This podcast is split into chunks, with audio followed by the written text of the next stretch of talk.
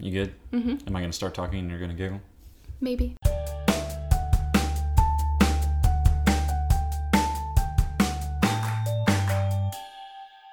Welcome to He Read, She Read, the podcast where a couple of married bookworms discuss what they're reading and learning. Today we're discussing balancing reading for fun and reading to learn. I'm Curtis. And I'm Chelsea.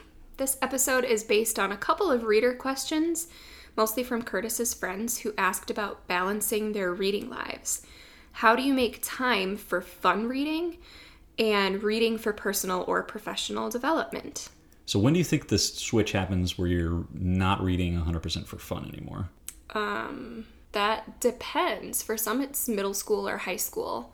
Um, they say fifth grade is often when kids start to like not enjoy reading, and a lot of the time that's because reading becomes just something that's assigned for homework and they're reading a specific book that they didn't have any choice in. Mm-hmm. There are other factors that contribute to that. So I think for some people, it's middle school or high school. And then from that point on, they just don't know how to read for fun? Yeah. Because yeah. you just get in the rhythm of just reading whatever's assigned to you. And then usually you get to college and you're certainly not reading for fun in college. I think I probably can count on one hand the books that I read just for pure pleasure when I was in college. Uh, maybe four hands. I did read over summers. I mean, I think it depends on people's jobs. Not every job will require you to read like business books or leadership books, but as an adult, you might be reading self improvement or certain guides for how to navigate things. So, and we're kind of broad stroking this where it's not just professional or personal development type stuff. It's just reading to learn versus yeah. reading for fun. So, what do you think is a good, healthy balance between those two? Like, what do you try to do? I shoot for reading at least one nonfiction book per month, which generally equates to reading to learn. But I think you can learn a lot from fiction too. But that's like bare minimum what I like to accomplish is one for my balance. Month? At least one nonfiction per month. Yeah, I think a month is a good timeline for a reading cycle. So if you're trying to read uh, like one book per month, that's a learning experience.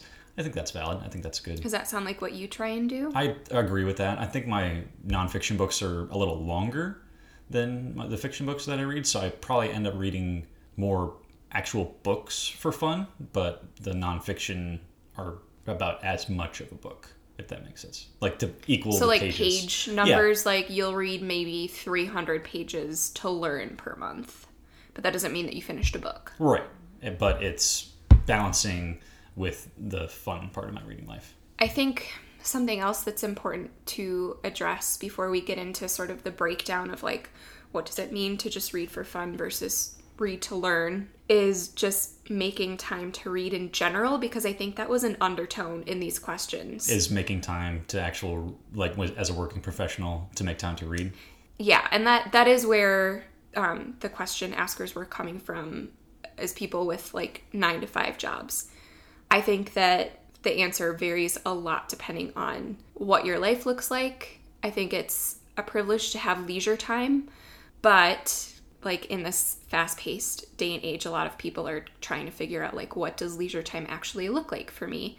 And how am i spending my time? Am i on my phone? Or am i doing something productive? You got to make the time. So i have some recommendations for making time to read. But first i think this is a really interesting concept. I learned it via anne bogel but she got this information from laura vanderkam and it's about being a supply or a demand reader. If you know which one of these you are, you can make decisions that will benefit your reading life and figure out how to make more time to read.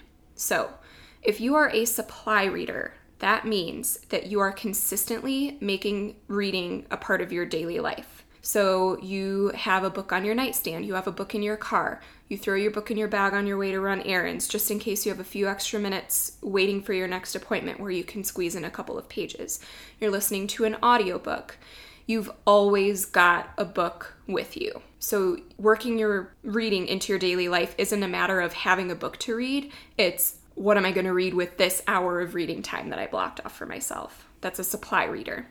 a demand reader, they read more when they have a book that they want to read. So they don't necessarily have a book with them at all times, but they just every now and then get a book where the story latches onto them and they love it and they make a point to read because they love that book so much. And so that might be more scarce. But if you are a demand reader who wants to read more often and you figure out which books hook you, then you might in turn sort of become a supply reader.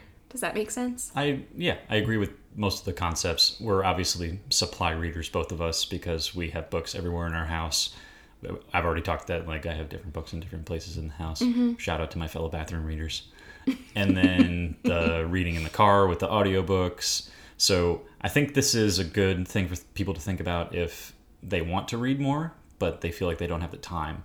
It's either make a consistent time in your schedule for reading or find a book that's going to so engross your attention that, That you end up making time. yes Putting your phone away and and read the book instead, put a- basically. put away the tv remote and find time to read Yeah, and honestly, those are the choices that you make. Mm. It's a choice between two hours of Netflix binging, if the two hours is the only time that you have, and you can read for 30 minutes a day, and that's your reading time instead of putting on another TV show. Or put your phone in the other room, and you're more likely to have some focused reading time. Audiobooks are the best way, I think, to read more because if you've got a commute or any road trips or you're doing laundry, running errands, I just think audiobooks automatically increase that. and that works for fun and learning mm-hmm. reading at both of those things. I think that's for all of this in general, is just making more time to read, period. I am a teacher, so I don't know what it's like to have a lunch hour. i'm in the army so i have long lunch hours But I have definitely heard the recommendation to read on your lunch hour and I make have that done designated reading time. yeah uh, that's either my reading time or my podcast time Mm-hmm. is during lunch Also, always having a book on your person, especially I think if you have kids and you're like running that shuttle bus life where you have to get from point A to point B Yeah. and you might have that like lingering time in between. If you always have a book, you've always got something to read. And I used to be so against like the having a book on your phone people, but Mm-hmm. I do it now just when I have a spare second. Like I was at the oil change place today and I had like 20 minutes. I'm just on my phone reading a book. Yeah. So it makes it more available and it gives you more time and options when time and options present themselves. You can be Mm-hmm. like, hey, I'm going to read this now that I have the time. And I don't think it's unreasonable to schedule reading time. No, I prefer it that way just because then I know when it's happening. Yeah, and sometimes like I'll say to you, "Hey, let's not watch TV tonight or let's not watch TV until 9:30. I want to read from this time to this time." And typically then we set aside that time to read. But we've got book clubs and a lot of stuff to read for fun, so we need to Yeah, make that time. that's true too. If you're the kind of person that needs the accountability, if you need to start a book club, have a buddy to read with, like we're doing with Darker Shade of Magic. Um, I think that that's a good way if you need that outside accountability. Right. So if you're out there and wanting to read more, get an accountability buddy. Why don't you say that a little bit slower? Because I think people are just going to think that you stuttered. Accountability buddy. Is that an army thing? Yeah. Okay. It's. I think it, it expands beyond the scope of just military, but it's somebody. Oh, It's, it a, works for everything. it's a buddy that keeps you accountable. In the case of reading, that's what we are for each other. High five. Okay, now that we've talked about like what reading looks like in adulthood and what making time to read might look like, I'm curious to hear how you break down reading for fun versus reading to learn because I think there's probably some gray area in there.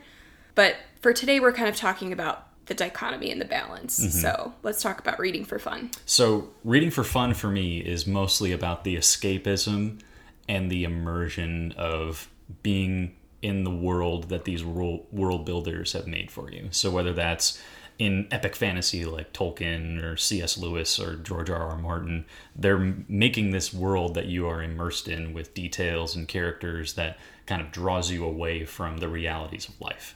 but then at the same time you're still learning things like about people and human interactions but it's mainly about escaping from your normal day-to-day life. So it's like that epic fantasy realm and then also mysteries. So we've talked about mysteries on our last episode but those are my way of think it's making me think it's making me solve problems. I'm looking at it from the like perspective of i'm trying to solve whatever's going on whether it's a murder or a crime. I'm invested in that role in trying to solve something. So it's that's how i think of reading for fun is it's kind of it's either pulling me away from my day-to-day life and immersing me in this world that i'm wanting to be a part of or it's making me think and solve problems but not necessarily teaching me something if that makes sense Yeah, it does. I was thinking about reading mystery because I feel like that's an escape too.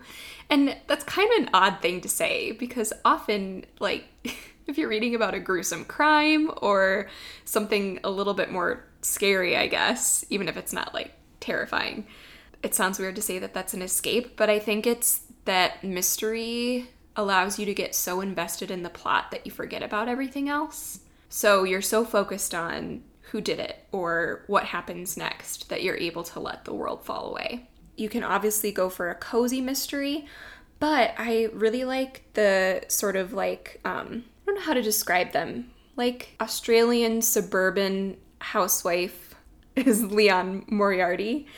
Um, and she wrote Big Little Lies. And another one that she has coming out soon is Nine Perfect Strangers. And I've read most of her backlist by now, but I liked Big Little Lies the best, and I'm really excited for her new one. And that's just, those are like juicy and fun and like gossipy, but also mystery. So wanted to throw those out there as a fun one.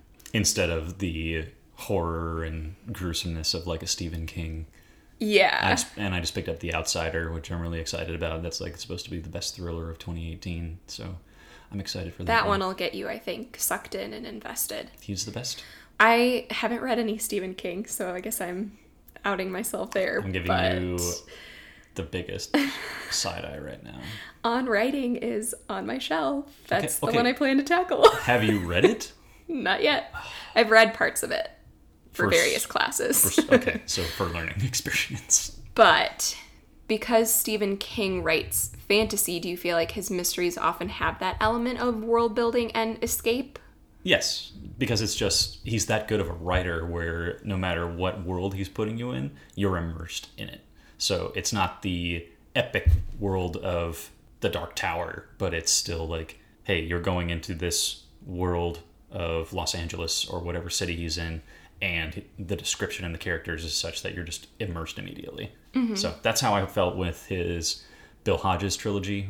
Um, like the opening scene from one of those books is a dude runs over about 30 protesters in this crowded area with his Mercedes and he's known as the Mercedes killer and it like takes it from the perspective of people that were in the crowd and you're just like wow what, what would I do if there was a car that was trying to run me over I mean, that definitely doesn't sound relaxing. no but it's I don't that's not necessarily the like how, how would you say that it's still immersion without making it like relaxing escapism Yeah, from- that's the word that you keep coming back to. I think that's really key for what you look for in an entertaining read is something that's going to immerse you in the story. Yeah, it's but not necessarily something that is gleeful and It's not fluff like my preferred escape. well, we don't want to say like I don't want to pigeonhole reading for fun as something that's like just kind of fluffy and Yeah, I don't think it has to be. no, it can be multiple things. There are people who would argue that it's only fun to read like books about science, which to me sounds like the worst thing ever in the world. Or like you enjoy presidential biographies, I do but there are probably some people who would say that's the only thing that I have fun reading. So it's it's definitely subjective, but anyway, I went towards fluff because one of my new read for fun I don't want to call it a guilty pleasure because I no longer feel guilty about it. I have shed my Lutheran inhibitions and I now read romance novels. Thank you. Thank you. Sometimes they deal with like societal issues. Often, if they're written from like 2015 on, they tackle issues surrounding feminism, but they can just be like pure, absolute fun. They follow a very specific formula. Part of that formula is the HEA, the happily ever after. So you know that in the end, the main characters are going to end up together. So no matter what happens throughout the novel, you don't have that like icky feeling of how's it going to end. You know the ending, which to me is very comforting and I like enjoy that as a an escape because I don't have to think about it very much. My emotions don't get super involved in it and I can just sit back and enjoy. That just sounds so boring if you know how it's going to end. You would think so, but honestly, part of it is so fun to see how writers work with the formula and yet still keep coming up with new ideas. Okay. And that's fun to me because even when I'm reading for fun, I am still an English teacher who is like picking things apart a little bit and analyzing and looking at the structure. I can't help it. So, before I move forward, the three romance writers that I would recommend to people who are maybe willing to dip their toe in the genre um, Alyssa Cole writes the Reluctant Royals series, and those are so much fun. She kind of takes the tropes of historical romance but plays with them in a modern way. And her main characters are just awesome. Sarah MacLean writes the Bare Knuckle Bastard series. Those are really fun. I think only the first one is out now. And Tessa Dare writes Girl Meets Duke, which features a friendship group of lady spinsters, and they're very sassy. I just like the phrase of friendship groups of lady spinsters. Yeah, they're so fun. So each novel in that series focuses on a different sassy spinster. But are they all But the they're all same? friends. But they're all the same ones that are in the other books? Yeah, so they appear in each other's books. Okay. It's really fun. I'll take your word for it. Yeah, I mean, the other things that I like to read for fun, I like to read historical fiction because for me, it is fun to learn while I read. But I think it's nice to learn in a way that is not strictly informational. So, historical fiction satisfies that for me. And also, like I said, I'm an English nerd. And so, in addition to sort of like looking at the structure and writing style and things like that and symbolism in the books that I read, I really love retellings of the classics. I think that falls under the same thing of like, you know how it's going to go. So, you can just kind of sit back and enjoy watching it unfold.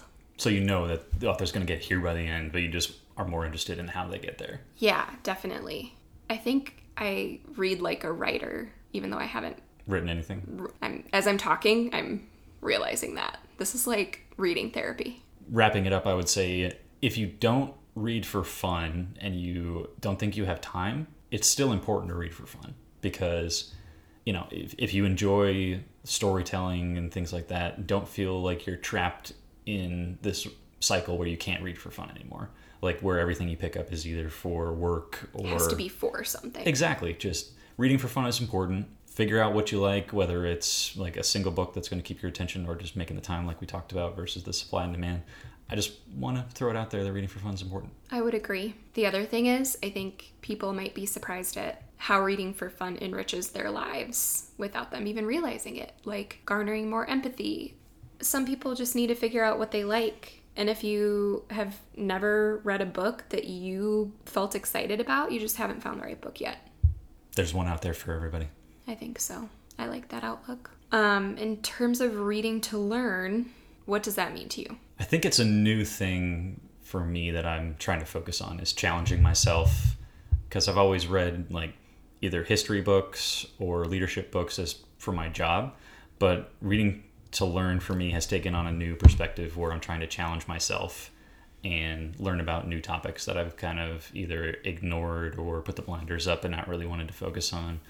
Um, but that's the important part for me is I don't want to just pigeonhole myself into when I'm not reading for fun, I'm reading this exact same style of book. I want reading to learn to be my expanded category where I'm finding things that I'm trying to challenge myself with. So I think I agree with you. Middle school and high school is probably when I started to read to learn, but it's become a much bigger part of my life since I became a professional. And not every job has a requirement for you to read to be better at your job, but we're both in professions where it helps if we're well read. Definitely. In terms of your job, what benefits you or what kinds of things do you read for professional development? It's either a memoir from somebody who has been in a bunch of different leadership positions, like a general officer or something. Like right now, I'm reading um, My Share of the Task by General Stanley McChrystal. And it's either that or somebody who had like a traumatic thing happen to them and you see how they responded to it. So, um, my one for that is I'm reading, or I just got Red Platoon by Clinton Romesha, um, which was he got the Medal of Honor for an attack on combat outpost Keating in Afghanistan. So that's how I consider or I look at reading for professional development is like it's somebody who either has a lessons to teach you over a 30 year span or somebody who has lessons to teach you because they had a really bad day. That's a really insightful way to put it. So you've given some thought to this for sure. I have. And that's kind of the other perspective on that one is I prefer reading memoirs in that aspect because they're telling you their story from their perspective. And if it's a good one, they're not going to pull a lot of punches. They're going to be truthful about it. But I've read some other ones that are kind of like they're puffing up their own ego mm-hmm. and not really there to teach you anything. They're just kind of putting stuff on paper to sell books. Yeah. So that's the trap with that one. Okay. So you recommended a couple of books pertaining to military for professional development, but do you have any recommendations for leadership in general or historical biographies for people who like to read those sure. genres? One of them is uh, Leaders Eat Last, which kind of just talks about how to interact with people that you're responsible for or in a leadership position over. And it's something that was required for junior officers for a while. Um, my favorite biography in recent memory uh, would probably be Washington, just because it's the biggest Ron Chernow book that I finished. Everybody talks about Hamilton since the musical came out, but um, Washington was a journey to say the least, because there's periods of his life where it was really boring. But I still love it. also learned. where he's not exactly the American hero that we all want to look up to. He's a flawed guy. But I'm, I'm excited to pick up. Uh, he just finished and released uh, Grant biography, so i have got uh, Team of Rivals by Doris Kearns Goodwin is something that I'm going to pick up soon. I think that's going to be a good one. So the challenging part that I'm trying to incorporate into my reading life is getting different perspectives, different points of view. Um, and I read two books this month covering that, and it's The Hate You Give by Angie Thomas and so you want to talk about race. So you've been big on the hate you give for the last year, and then now that the movie's coming out, you wanted me to read it before it comes out, so I know what was going on.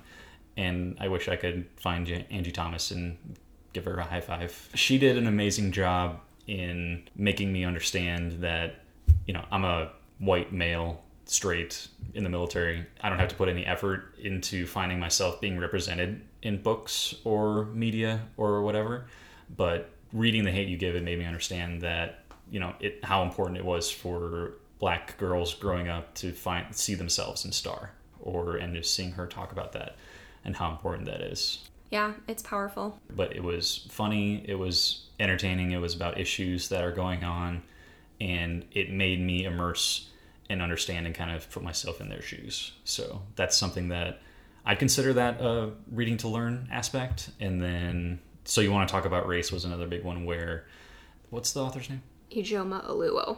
So what I liked about her book is it breaks down different interactions you can have when talking about race and gives it she's writing to both black people and specifically to white people at times. I think she addresses people of color in general, but her focus is definitely on African Americans for sure. Yeah, and then the like the parts where I started really to pay attention where was when she's writing specifically to white people. And you read The Hate You Give First, which I think was a good entry point because we've been having conversations about like race issues and our privilege and stuff like that. I mean, how can you not over the last couple of years? Right. Not that we shouldn't have been before, but like definitely if you haven't been slapped in the face with it yet, then you're not paying attention. But you definitely hadn't really integrated our conversations into your reading life yet. No. And so I was kind of like anticipating the day when I could really push some books on you. Um and like invest the time with you because I think it's something that's important to be on the same page about. Those books mean different things to different people if you're talking about like reading to gain new perspectives depends on which perspective you're coming from in the first place mm-hmm. and if your goal is to just listen with an open mind and learn something and become a better person that's an excellent goal. But then i think it's important to push yourself a little bit further and see how that will lead to action. Well what i liked about her book and one of my big takeaways was it's if you see systemic racism as like this big problem, which it is, you'll feel overwhelmed and feel like you can't change anything. But the important thing is just to fix your little nexus of your life and not to tolerate racist or other type of behavior mm-hmm. and just stamp it out where you are and then slowly if everybody does that it'll chip away at the bigger problem and the last chapter in that book, I think, gives some really great action steps that go beyond just conversations, which I really appreciated. It was really good. Yeah. So that's kind of like my new perspective on reading to learn is to challenge myself and try to be a better person. I think as someone who reads nonfiction a lot anyway, you'll have an easy time of doing that for sure. But I also think that you can do that really easily in um, your fantasy reading life. There are a lot of diverse authors writing fantasy, and I think you'll be surprised, especially since you've read. Um, so you want to talk about race and those sort of systemic issues are in your brain. I think you're going to be surprised at how those issues are reflected in fantasy from authors of color. Well, I am about to pick up N.K. Jemisin's The Inheritance trilogy, and then we're both going to read uh, her next series that comes after that. So at some point, it's eventually. eventually, if it had been at the bookstore this past weekend, we would have bought. I know. But um, I'm totally with you on the same page of reading to learn to be a better person. Part of that for me has been reading books on personality typing. People have different opinions about personality type. It's not a diagnosis, it is not something set in stone necessarily. It is not something that you have to identify with. But I do think that reading those types of books can help you discover yourself and kind of figure out why you do the things you do or why you get upset at certain things. And it definitely helps with relationships, I think. Oh, yeah. We tease each other about Enneagram, but it helps us understand each other and communicate better for sure. Well, as soon as we took the test and figured out that I'm a three, it makes so much it made more, a lot of sense. It makes so much more sense. but the two books that I would recommend for that are Reading People by Anne Bogel and one book that she mentions in Reading People is The Road Back to You by Ian Morgan Cron. And The Road Back to You is about the Enneagram. That's a more complex personality system. I'm still learning about it, I'm still reading The Road Back to You. But Reading People introduces concepts like introvert and extrovert, which is the most basic level personality typing that you can figure out. But the world makes so much sense if you know if you're an introvert, extrovert, or if you're some, maybe somewhere in the middle. We know we're both introverts, and so that makes decisions like, you want to go out tonight? Nope. Nah. a lot easier. um, and then you talked about reading for career advancement, and that um, has kind of a different look for me as a teacher. A lot of what I read to be a better teacher falls under your category of being a better person because if I'm going to shape young minds, I need to be aware of issues in the world and how to teach them. So I taught ninth and 10th grade for the last four years, and the books that made the biggest impact in my classroom and on me were actually middle grade and young adult novels. Getting the teen perspective, even if it's through books, definitely does help. And being able to read a book and hand it to students and talk about the issues around the book and have that sort of common thread of the book that we both enjoyed is an easier way to do it. That's the most important part for me. Like when you would come back and say, I gave this book to my student and they loved it. The amount of joy that you got out of that was inspiring. In terms of books that made a huge difference, um, Dear Martin by Nic Stone kind of along those same lines as The Hate You Give by Angie Thomas, but um, Dear Martin just had such an impact on my classroom. My students loved that book so much, and we had the best conversations coming out of it. And I just felt like I learned a lot.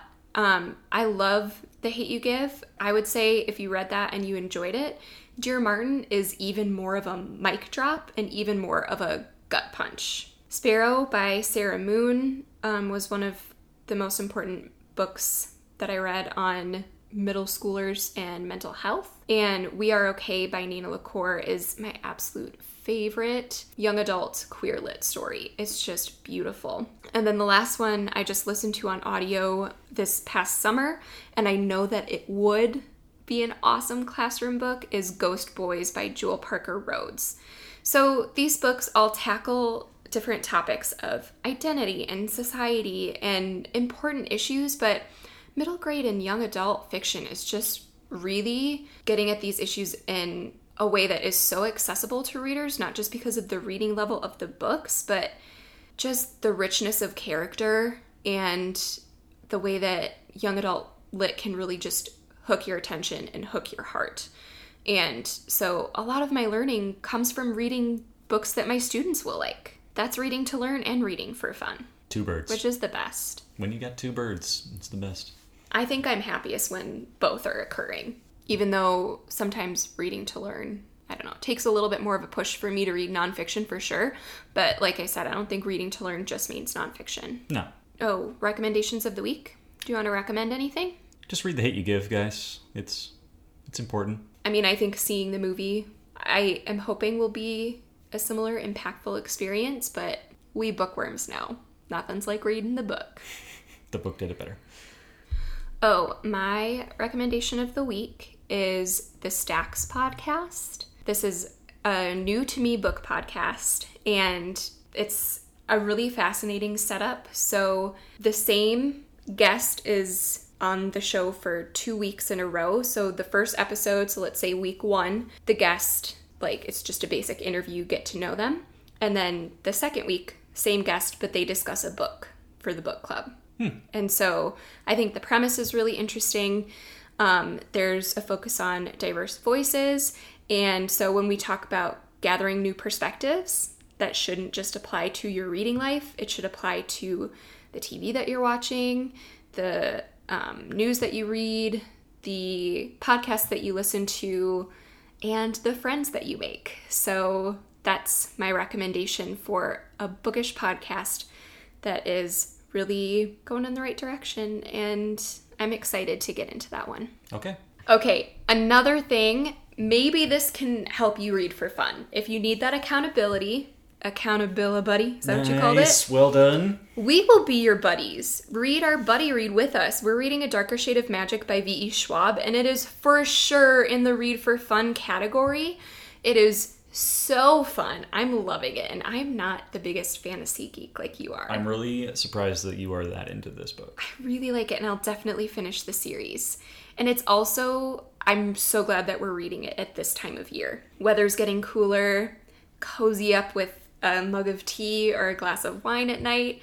This book is really perfect for sort of that like darker, cozy fantasy vibe. But Darker Shade of Magic by V.E. Schwab, that episode will air October 30th, so you definitely still have time to read it if you'd like to read along with us. And we'll just be discussing the book on the episode. We will also have a reading discussion guide available, and we'll probably do some special stuff on Instagram just to get people in on the conversation so it's not just us talking back and forth. But that brings us to another point. We would love to hear from you and what you would like to hear from the podcast. A few people have submitted questions already, and we love formulating episodes around what would help you and your reading life with your partner or your friend, whoever your reading accountability buddy is. But we really believe that reading can enhance relationships. So, Send us your questions either at He Read She Read on Instagram or He Read She Read podcast at gmail.com. And do us a favor, share this with a fellow reader or someone who you think could use a little push to start reading. And if you've been enjoying this podcast, please write us a review on iTunes. Just posting the rating is lovely. We super appreciate that. But if you could take just one minute to write a quick review, that would be even better. Thanks for listening, everyone, and remember the couple that reads together learns to read for fun. my god, you're such a dork. so punny.